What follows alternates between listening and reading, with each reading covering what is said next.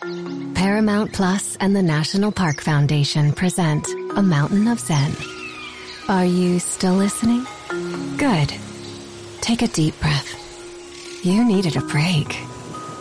This Earth Week, you can live stream seven national parks for seven days on Paramount Plus. So, yes, you can literally stream a stream. Paramount Plus, official streaming partner of the National Park Foundation. Moments of the UEFA Champions League 24 7. The UEFA Champions League channel is a new 24 hour streaming channel serving non stop goals, highlights, and full match replays from the world's most prestigious club competition. Reminisce on your favorite moments, legendary players, and brilliant goals with the UEFA Champions League channel, streaming around the clock on Pluto TV and the CBS Sports app.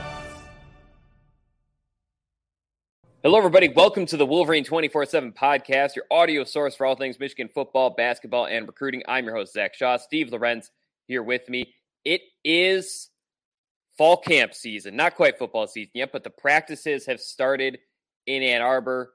Michigan football team preseason, top five team by every publication I've seen. Got their first practice underway Wednesday, and and now they're in the thick of it. Now, you know, they, they take their off season pretty seriously, but once the the pads come on and, and everything like that, it uh, it starts to feel a little bit more real. The season now less than a month away, just over four weeks away. So this is going to be a pretty jam packed episode. We're going to try to get all these topics in. Some of the things we're discussing, we're going to discuss which transfer is the most important to Michigan's team this season. We're also going to look at freshmen. Which two or three freshmen could really make a sincere impact on Michigan's depth chart or their season success. Second half of the episode, we'll look at what storyline each of us are most curious about in fall camp. You know, what would be the first thing we would want to know maybe a week or two from now? And then finally, we'll we'll each take our shot looking at some X factor players. You know, who's someone that we we, we did our underrated episode, we did our um, most important players episode, but who's someone who we who we don't really know what they're going to be this season, but they could play a surprise role or they could make a big difference one way or another based on their success. But Steve, let's talk about these transfers. I I think you and I have talked about it. Michigan really absolutely knocked it out of the park in this transfer portal cycle. It, had been a point of frustration for fans for for a few years where Michigan wasn't super aggressive and and whether it's the academic hurdles or the or just not being able to sell wide open playing time. I mean, Jim Harbaugh just isn't one of those coaches who's going to say, "We guarantee you a starting job."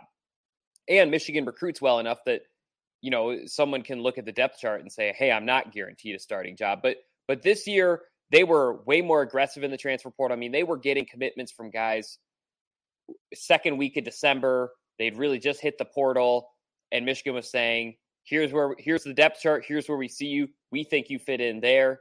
And it was working. I mean they were really i mean it's it's a little bit michigan can sell nfl and championship contention to a lot of transfer portal entrants. So they were able to get a lot of transfers. I i, I count nine scholarship transfers. I think all nine are going to be in the two deep. And i think seven or eight are going to be in serious contention for a starting job this fall camp if they don't already have it. So, Steve, knowing who the transfers are, knowing, you know, not not all of them have practiced. I think they all have now, but not all of them were able to practice in the spring. Josh Wallace, Ladarius Henderson, and James Turner weren't even on campus. You know, Drake Nugent, Myles Hinton uh, were hurt, but then you saw Josaiah Stewart got to play in the spring game. Ernest Hausmann played in the spring game. So, Steve, knowing what you know about the transfers and, and the roles that they're being asked to fill, who do you think is Michigan's most important transfer right now as they begin fall camp? It is actually, this one's become tougher since listening to Harbaugh talk about Greg Crippen.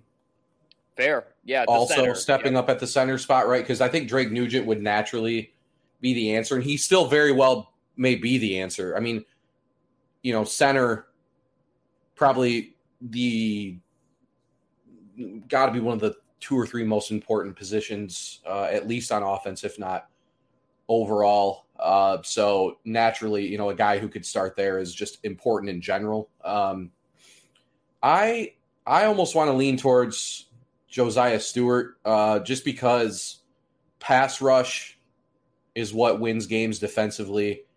Michigan, while consistently in a position of reloading at the spot, I mean, I've talked I don't know how many times now about you know I think Derrick Moore is probably my biggest breakout candidate. When and when I say breakout, I mean like you know maybe not quite household name, but but like a guy on the cusp.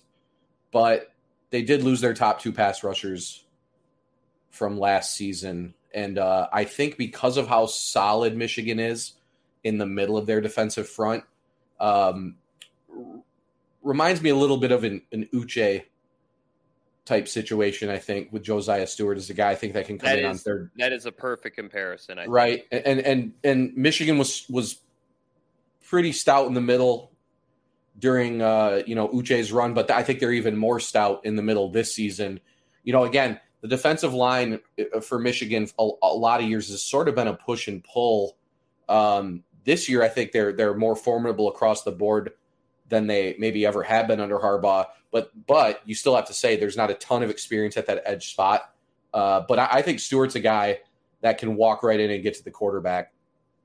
That's one thing. You know, t- think about it this way. Maybe not quite a, another, not the best comparison necessarily, but but think about how much of an impact a guy like Jared Verse had at Florida State last year, coming from a smaller school as a pass rush specialist. Uh, now looked at as a, a legitimate first round draft pick uh, in next season's draft. Not saying that Stewart will be uh, talked about as a first round candidate next season, but there is, uh, you know, history or, or uh, you know precedent for for a guy from smaller school to come in at that position and make an impact. So uh, I'm going to go with Josaiah Stewart. But again, I mean, there you could there could be four or five different guys, right? AJ Barner. Uh, you know, there was the contention on the board about Ernest Hausmann. My my post about maybe slowing the hype train down a little bit just because we have him ranked fourth overall in the country from a transfer spot. I think he eventually lives up to that. I just don't know if it'll be this year, but he could. You know, he, he clearly has the, the potential to. So, very interesting debate and question, uh, but I'm going to go with Josaiah Stewart. Yeah, real quick with Josaiah Stewart, because I know I've mentioned in my depth chart, you know, the one maybe concern is six foot one at the time uh, that I wrote it, 237 pounds. That's really small for an edge. And what you see is, I think other Big Ten schools have seen this: is you bring in a Sam outside linebacker, boundary edge, whatever defensive scheme, positional term is used, and they just absolutely feed against non-conference opponents. But then you start playing like the the Penn States, the Ohio States, the Michigans, the Wisconsins, where there's just a little more size at the point of contact when you're trying to get to the quarterback, and and sometimes those players struggle statistically. Um, you know, they still start, they still play, they still make tackles, but they're not necessarily getting to the quarterback. They're not necessarily getting the quarterback pressures. But Uche, I think, is a really good comparison because when Josh Uche measured in at the, you know, the, during the NFL draft process, he was six foot one, 241 pounds. Josaiah Stewart is six foot one, 245 pounds. I mean, it's, and, and, you know, I think the one thing you mentioned, I mean, he had 16 sacks, he had 80 quarterback pressures in two seasons. And last year they asked him to get smaller to try to play more of a true linebacker role. Now he's he's back up to 245, can be a little bit more of a of a edge guy instead of an outside linebacker guy. I mean, there, there, there's a lot of similarities, but I think he's going to be able to play more the way he wants to. And and you could just see in the spring game. I mean, the way he was able to just kind of stalk that line of scrimmage. I, I see I see a lot of third, third and six, third and seven situations where where he's just able to get there faster than the other guys. And and you know, Jim Harbaugh mentioned it at Big Ten Media Days. You know, his pad level, he can kind of he's not just bull rushing guys, right? He can really uh, be strategic, quick footed, quick hand, uh, and, and get to the quarterback. So, and that's something Michigan really needs. I'm going to go with Nugent because even though uh, you know one thing, some context for this mention of Greg Crippen last week. Uh, one, Crippen, boy, is there any player? If there's a player Michigan fans should tip their hats to for not quitting, not taking the easy way out, not transferring somewhere else. I mean, Michigan has brought in borderline All American centers two years in a row. When when two years ago, you can go back and listen to our podcast, we were talking about Crippen as kind of the next guy, and now that's two years in a row. And and I remember talking to him during the Fiesta Bowl media days, and um, you know, kind of asking him about that. He's like, I came to Michigan to compete. I, you know, if, if someone handed me the job, I'd be it wouldn't be as satisfying. And so, you know, I, I give a give him a ton of credit because I think a lot of college football players these days, if they, they saw that you know their their school kind of recruit a guy over him twice in the transfer portal, I'd be like, all right, this isn't working out.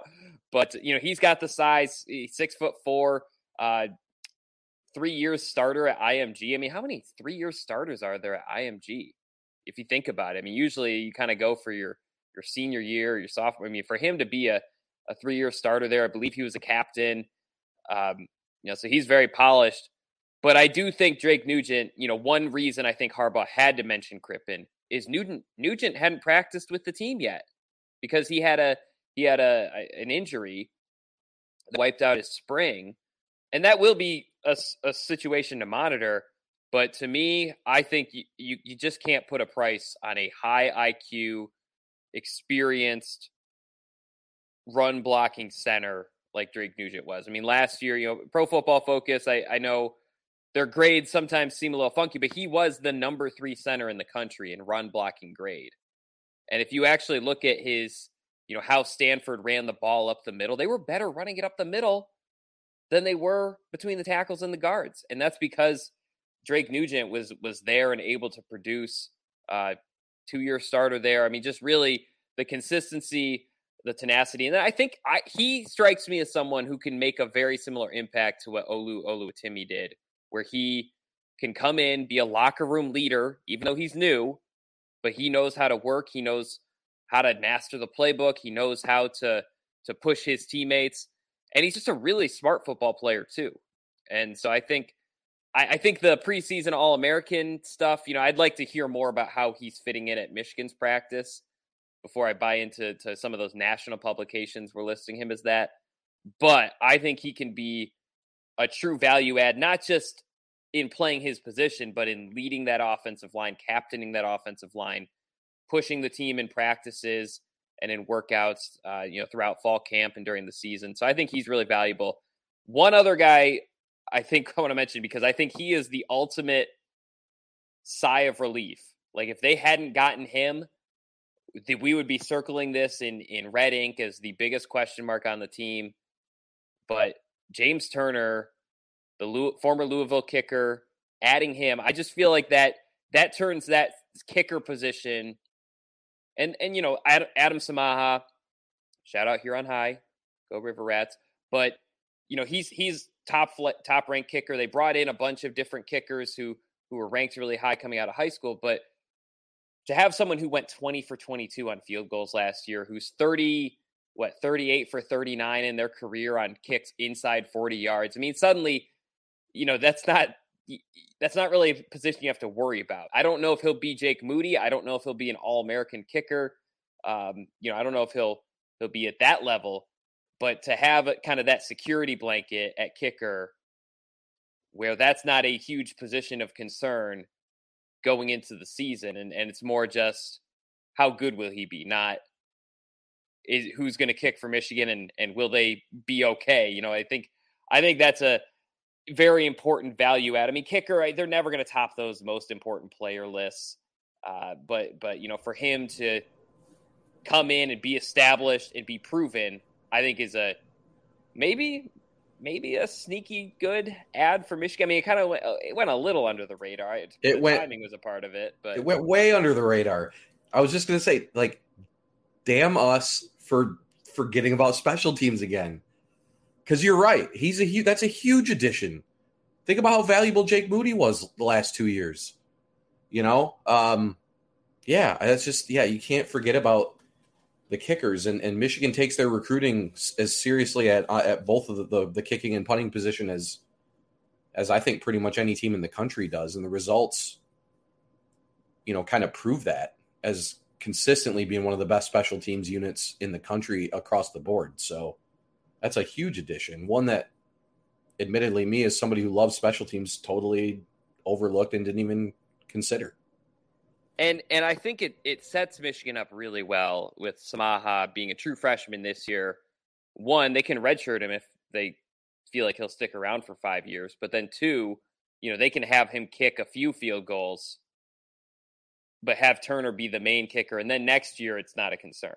Right. That's how you build that depth and experience at that position is, you know, I, I don't want to diminish what he can be for Michigan, James Turner Saline kid.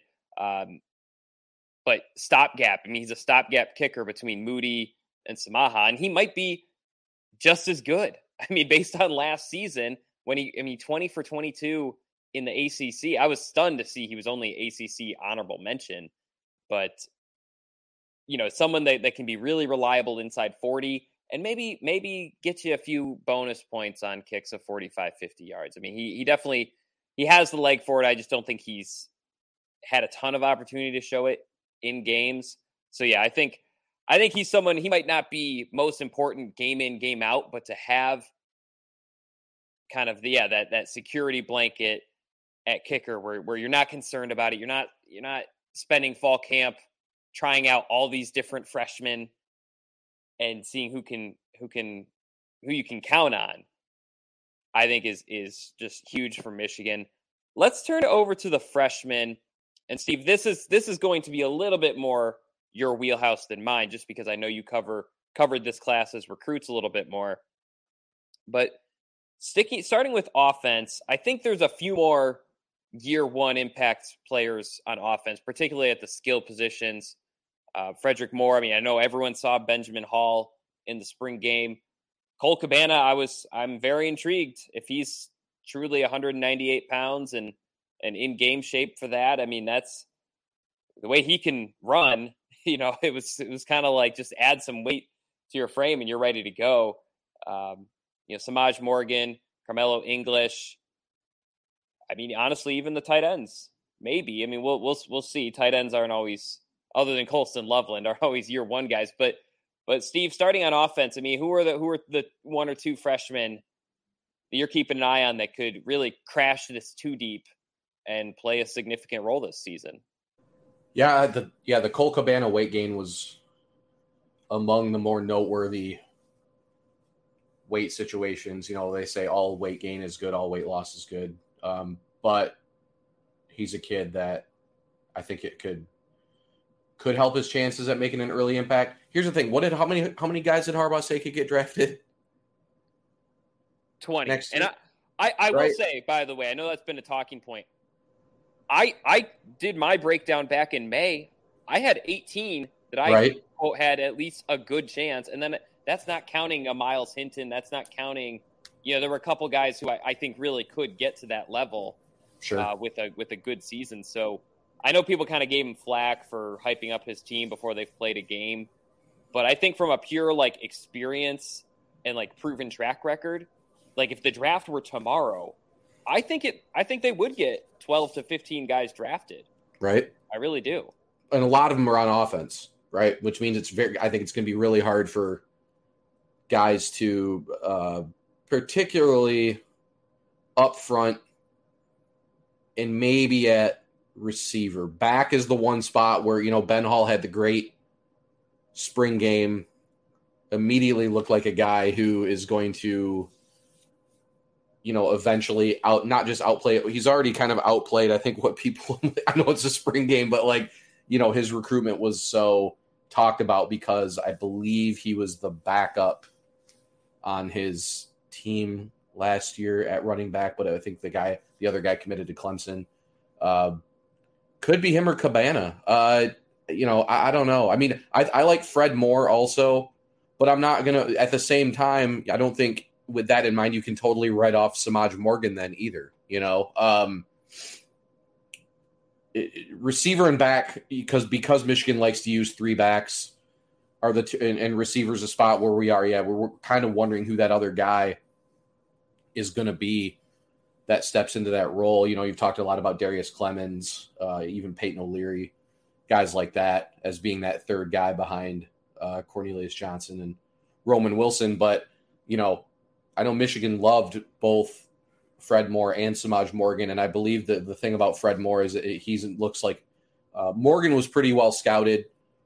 It feels like Moore is just looking more, no pun intended, more and more like one of those guys that probably wasn't quite scouted closely enough because I think Michigan definitely believes he's a lot better than where he finished the cycle uh, rankings wise. So those would be the two receivers and the two backs, I think, are all kind of to me.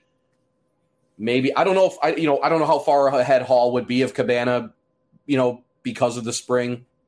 So maybe give Hall the slight edge there. But besides that, I think all four of those guys are maybe in a similar position where they have somewhat of an opportunity to see the field. Uh, it'll just be, it will probably, it'll not be like in a featured type role. Um, and they're going to have to scratch and claw their way into a contributing type situation. So again, not a, great problem for Michigan to have. Uh, it's very conceivable that none of these guys make much of an impact this year, and and I think if you're Michigan, that that that means that the guys on your roster already uh, really stepped up. So uh, again, not not a bad position for Michigan to be in, but yeah, I think back and receiver are two spot. I would be mildly surprised if if like a Zach Marshall or a, or a Tonielli, even though like again Tonielli, another guy who's what two fifty on the roster. Yeah, uh, yeah, you know, like he's we have him at 6'6", 215. Uh, that's another thirty five pounds. Uh, so you know, much like there's, I don't believe either of those guys are Colston Loveland, and uh, but maybe are more like a Marlin Klein, right? Very physically gifted, might just be a year away. Uh, you know, so yeah, not not the best chance to see a, an offensive freshman really step in and make a huge impact, but a couple guys that might have a chance. It does feel like those running backs, receivers. It seems like they always burn their red shirt, though, even if they're not getting you know t- 10 catches in a season or or you know, could be special teams guys yeah, right? like a Fred Moore. Like Fred Moore seems like a guy that'll be a special teams kid. Um, you know, and we'll see thing, about the other what, the Cabana and Hall. Yeah, one thing I will say about Cabana, Hall, Moore, and Morgan, all of them were not only early enrollees; they were down in Arizona for the Fiesta Bowl practices and some of the December bowl practices. So I mean, they they're coming coming into fall camp. I mean, you know, while some freshmen they actually have to like adjust which practices that they can go to or like how much time they can commit to practice because they're getting their their summer, you know, the kind of their first summer classes and stuff under the belt. I mean, the, these are freshmen who not only have a whole semester in spring practices under their belt, but also had some sneaky December, January practices, not sneaky as in under the table, but like, you know, they were able to get that in before classes even started. And so yeah, they're coming into fall camp not not veterans, but they're not wide-eyed and trying to figure everything out either. I mean, they're they're uh, comfortably treading water, I guess. All right, on the defensive side, I, I put together my defensive two deep as well. I if I'm wrong, I'm wrong. The only freshman I think I put in the entire two deep, including the in the mix players, was Jyaire Hill who is fantastic. I mean, very fast, checks every box, fast, not just in testing times, but also when the pads and the helmet are on, he's he's flying all over the field. Uh, kind of reminds me a little bit of Jabril Peppers, just with the energy. It just seems like he just floats play to play, and and you know he, he'll make a huge tackle on one side of the field, and he just kind of like bounces over. I mean, it almost reminds me of like when Jabril Peppers did the backflip right after that pick six and on a two point conversion. You know, just kind of seems like he doesn't run out of energy. Steve, eh, who who are some of the freshmen that we should know about entering fall camp on the defensive side? And and does anyone beyond Hill have a a real chance of cracking a two deep anywhere. Again, I mean, it's tough to to envision just going down the list here. I do agree on Jyaire Hill. Maybe almost follows a similar path this season to uh, Amorion Walker, as far as maybe not a guy we'll see right off the get go, but somebody maybe during the the heart of conference season we start to see on the field a little bit more. By that same token, and this this will be one be checking on for sure. Uh, I think I think Michigan likes what they have with with Cameron Calhoun. Also, uh, again, I don't know if he gets that far this year, but he is not somebody that I would completely write off. Um, again, another guy who enrolled early, so he's got a little bit of a head start on some of the other guys. Um, you know, I, I part of me almost wanted to say Brandyn Hillman also, but Michigan is pretty deep uh, as far as like youth, youthful, talented safety types, you know. But Hillman's a guy, very late riser in the rankings. I think Notre Dame thought they got an absolute steal with him, and then Michigan kind of swoops in and takes him uh, after he signs his letter of intent. So uh, those are the few guys that kind of come to mind right away, right? I mean, Michigan's so deep up front. You know, I don't foresee like a Brooks Bahr or a, even a Trey Pierce, those types of guys making an impact. Cam Brandt, uh, those guys making an impact right away. Uh, Enow Etta's another interesting one who, well, he's gotten large. He looks like he might actually he end up playing in, anymore, can right. he? No, he's going to play it. Probably going to pounds. yeah. probably going to play inside. So, um, but again, Michigan relatively deep in the middle there. Um, and when you have Breeon Ishmail com- coming in at 260, he looks like he's in that. He's going to be an edge. Maybe you know, then then that makes it a lot easier to feel comfortable about Ed on the inside. So, no, I I, I would I would say Jyaire Hill and, and Cam Calhoun are the two guys probably that have the inside track. And I, I mean, I'd argue though, even if they weren't both early enrollees, I they still might be the two that'll have a shot. But but again, it just it just speaks to how deep uh, this year's Michigan team is across the board, pretty much, right? I mean, we're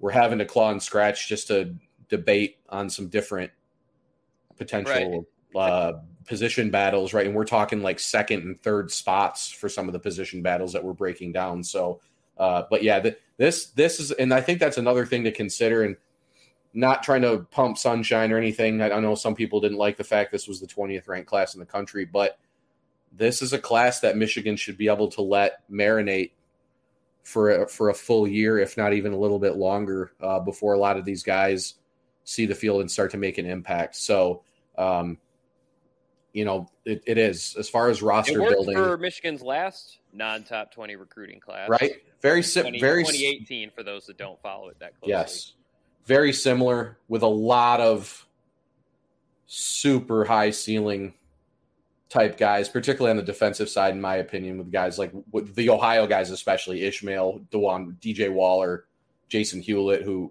I mean, I think is going to be a stud at some point. So, uh, yeah, but I would say the two corners for sure got to stand out as far as this seasonal, if we're isolating it to this year. Okay. We're going to hit a quick break on the other side. We'll bring it back to the team. We'll talk about storylines that we're watching closely this fall camp, and then we'll close with some talk of X factors. You're listening to the Wolverine 24 7 podcast. On May 23rd, I want to go back to normal. What's normal? The Paramount Plus original series, Evil, returns. We've already hunted werewolves, demons. And now what? A baby Antichrist? Okie dokie. Prepare yourself. You will not beat us. For the end. I have visions of hell. Make it stop. Make it shut up. You're not gonna survive this. Evil, the final season. Streaming May 23rd. Only on Paramount Plus. Now streaming on Paramount Plus. You ready, Bob? Well, all right. Audiences are raving. Bob Marley is electrifying. It's the feel-good movie of the year. You dig? Bob Marley, One Love. Rated PG-13. Now streaming on Paramount Plus. And Welcome back. Thanks for waiting. So I don't think I've actually done my storylines to watch in fall camp. I might honestly not do one. This this year this year's team is very interesting because I think so many questions are already answered just because there's so many returning players. Right? Like they they lose Mazi Smith. Theoretically that would be the biggest hole for them to fill, but it, it really sounds like Mason Graham is is ready and Chris Jenkins had such a strong season and then there's obviously a lot of excitement for Kenneth Grant and and Rayshaun Benny. Uh, you think about some of the other players that they lost in the draft, it really does feel like they, whether it was through the transfer portal, through a returning starter caliber player, uh, they, it doesn't feel like they have a lot of major question marks. They do have a couple, right? Cornerback, I think, is one. I think obviously figuring out the starting five on the offensive line is another. But when I think about the biggest storyline, like like if if they start making coaches available in a week or players available in, in a week or two, you know, the first question I would have. My thing is, I'm very fascinated by what changes or where does the passing game go from here? I don't think the passing game was a weak point for Michigan last season. There were a couple games, right, where they they kind of let a team hang around just because they weren't consistently throwing the ball over the field, and and everyone knows that Michigan's going to be able to run the ball effectively against pretty much everybody. I mean, that was the one thing that didn't change throughout the season, even with injuries. I mean, they were able to, you look at their rushing stats, there wasn't a team that shut them down, so to speak. But I am very fascinated by this passing game. I think there's a huge opportunity with JJ McCarthy.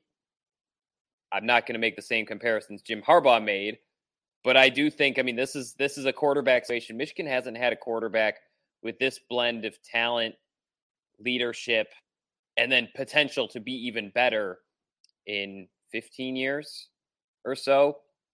Cornelius Johnson, Roman Wilson. I was going back and kind of watching some of their their top plays from last season while I was doing the depth chart. Quietly, both very good deep ball threats. You know, they, they weren't targeted as much as some of the other guys last year, but but I mean, they were both top eight in the Big Ten in yards per reception and and I think they both have some separation speed at their size where they can really.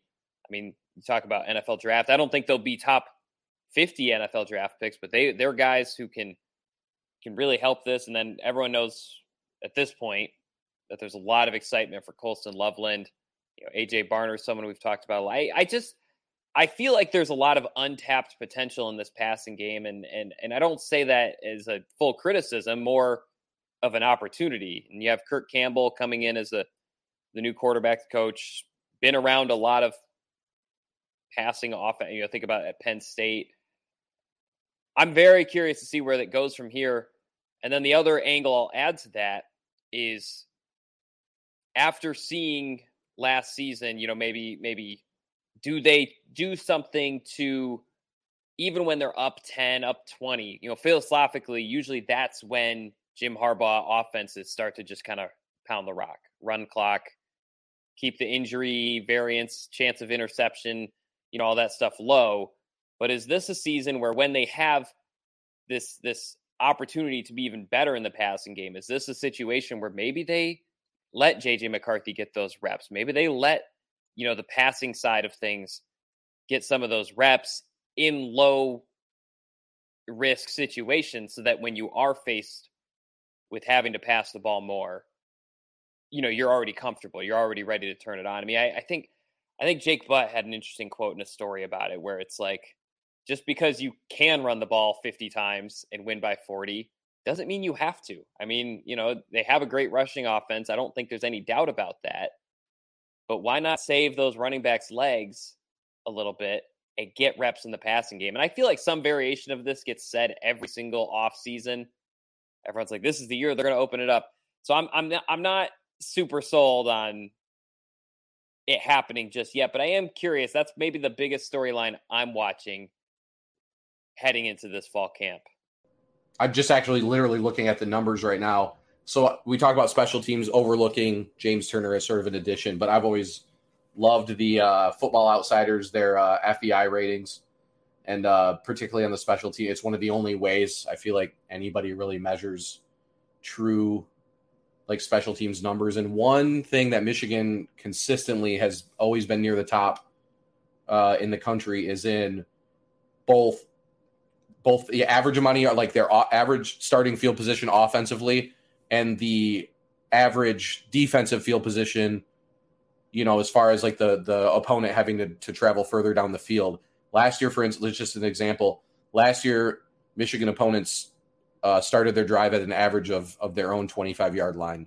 Uh, michigan would start at an average of their own 33 yard line basically about a seven or eight yard difference which was tops in the country because there's a whole new turnover at pretty much pretty much every spot, right? I mean, returner, we're still not totally clear. That's because that's also another storyline I'm kind of interested to see is who emerges maybe as their punt returner this year. I don't did know if Harbaugh. See, did you happen to see my depth chart for that? I, I, have not clicked on it yet. Sorry. You should though. If you're I, out, if you're listening, you should check it out.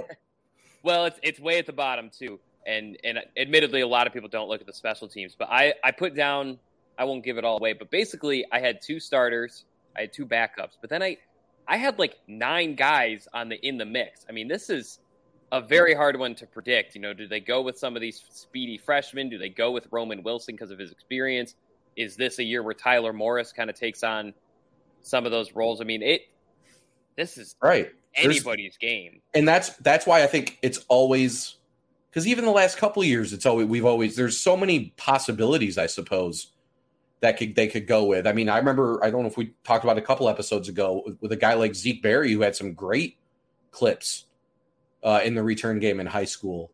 You know, a guy where it's like one of those guys who's just athletic and has the ability to, you know, where maybe Michigan wants to find a, a spot like him, or a spot for a guy like him on the field. You know, so um, so I'm interested. Yeah, sort of twofold can Michigan, you know, will they be number one? Because they were number one in the country, by the way, in that differential, uh, in that field position difference of seven and a half or 7.7 yards uh, versus their opponents. Uh, ironically, Ohio State, number three. Uh, you know, so I think there's a big correlation uh, between teams that succeed in, in, in, special teams, like in field position and, uh, you know, winning football games. But yeah, twofold. Can they hover in that top five area again this year with sort of a retooled group, uh, particularly at punter and kicker, and who emerges as sort of their key return guy. Uh, because again, you mentioned Jabril Peppers. We say it every year. That dude saved Michigan so many yards in being able to track footballs down and just catch it on the fly. Uh, can they find another guy like that? Because that would even, you know, I'm sure that would help that field position number uh, even more than than what they already have. So um, you know, yeah, special team stuff never, never gets talked about enough, but I think it's something where it's not a coincidence that Michigan consistently is winning the field position battle uh, and, and, is winning 12 or 13 games the last couple seasons. Yeah, well, and, and that's that's a good storyline because I think a lot of these storylines we we kind of know what's going to happen, or at least it's not a situation where Uh, it's not as much of a wild card. Like I think about like where does the pass rush come from? I don't know. They've got four edge guys that they're going to rotate in. They're all pretty good and proven. Someone's going to step up. Or I think about offensive line. You know who the starting five. I don't know, but they have seven guys who are on the Senior Bowl watch list, and then they also have some younger guys who who have proven themselves too. So, you know, I think those are those are one the answer those are storylines that will kind of work themselves out but but yeah i agree with you i think uh, special teams is one of those areas and not so much punter kicker but you know returner who, who are the gunners and, and all that stuff. Not necessarily one that we could just assume you know what the answer will be um, yeah and then the last one i we've talked about it quite a bit so i'm sure we can do a shorter version of this discussion but but rounding out that secondary, right?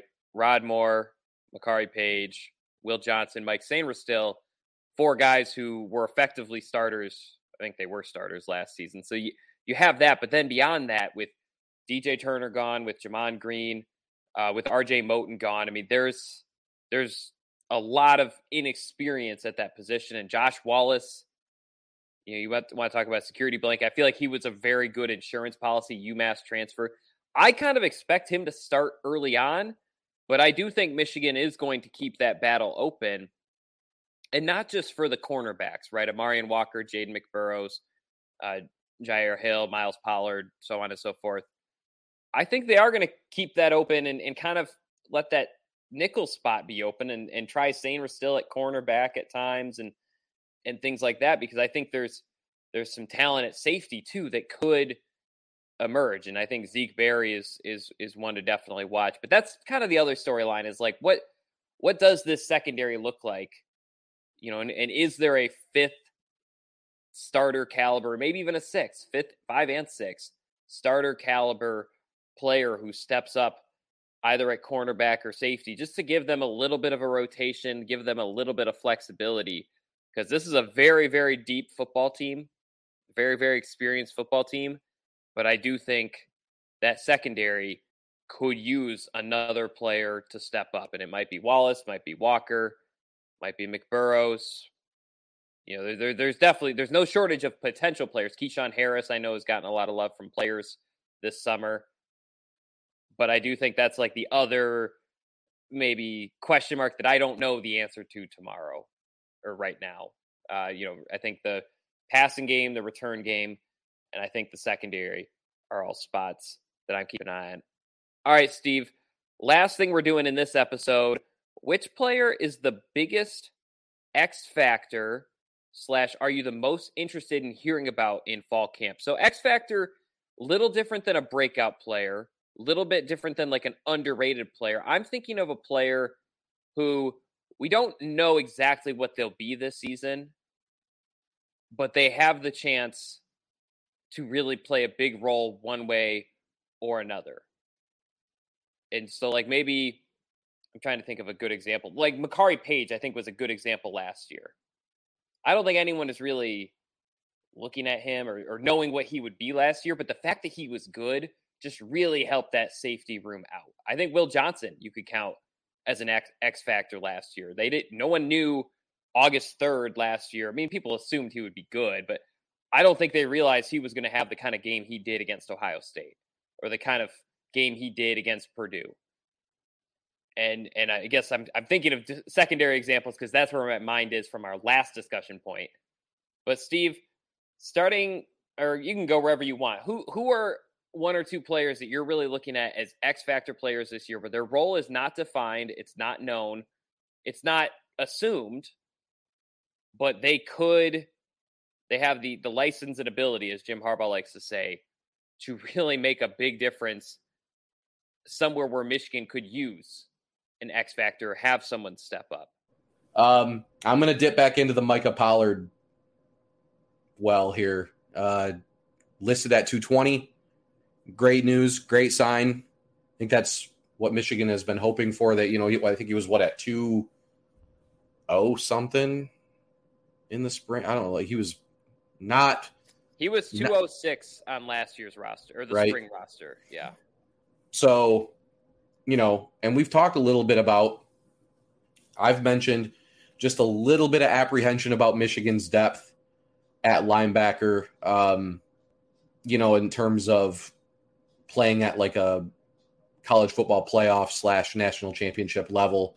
Uh, Pollard again is a guy that we've just always heard good things about. Michigan has always really liked him. Uh, I keep mentioning the fact they recruited Jaden Smith, commitment out of Charlotte this cycle, and was basically told that he reminds Michigan of Micah Pollard. Uh, so logic says Michigan would not recruit a guy that reminds them of somebody that like they're not that high on. That really wouldn't make a ton of sense. So, uh, but he, he, regardless of that, we've still heard great things about Micah Pollard throughout. Michigan has loved his potential.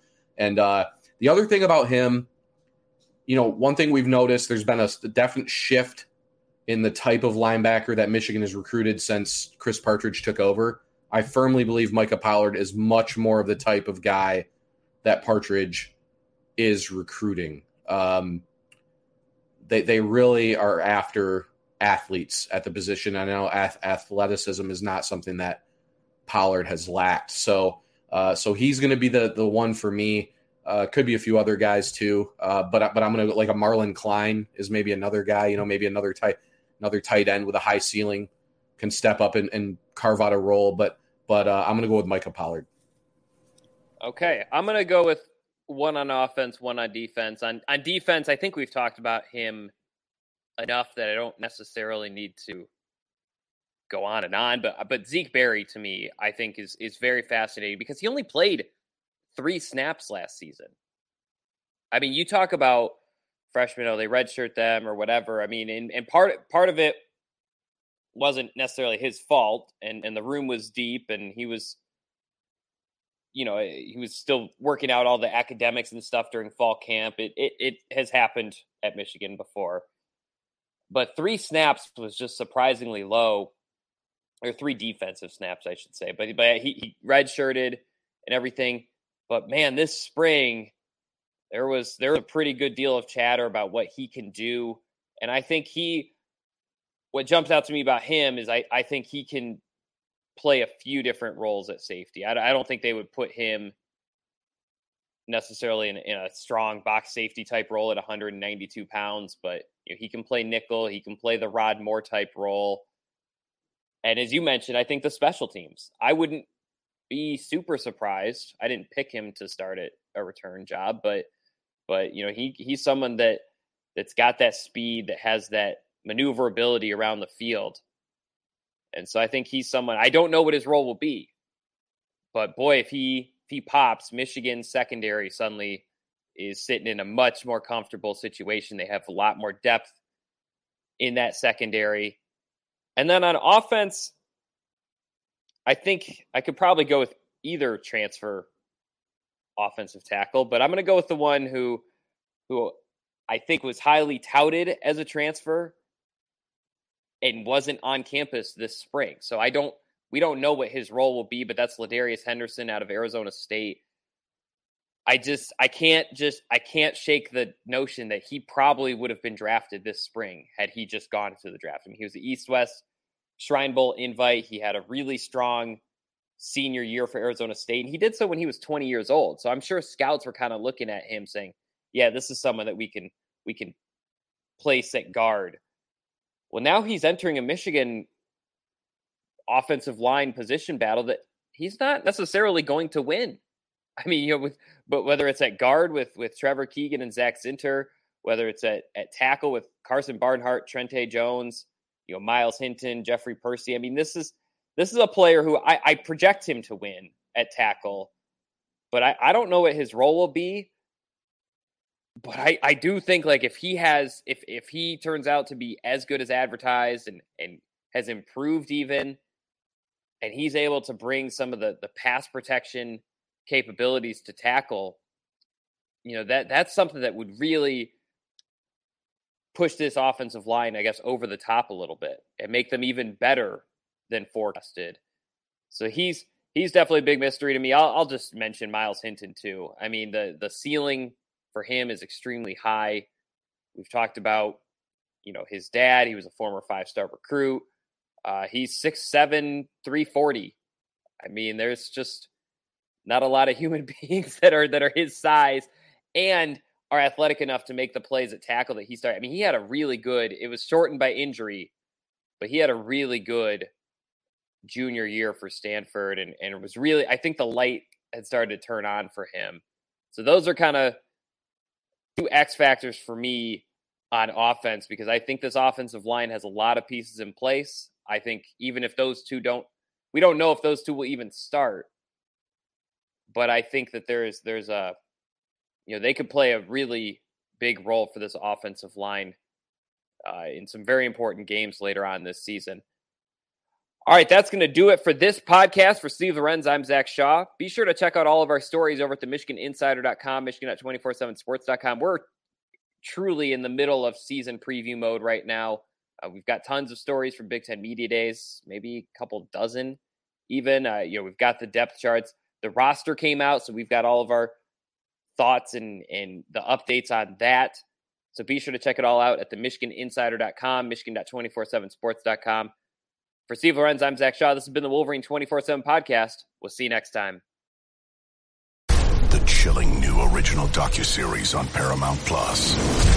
Why did he kill his family? The answer lies across the ocean in a woman named Sylvie. She's a can model. Where desire leads to deception. I ended up spending twelve and fifteen thousand dollars a day. It was addictive. I can't get you out. And obsession leads to murder. Who did this to your family? You can't really maintain a fantasy forever. Control all Desire. Now streaming on Paramount Plus.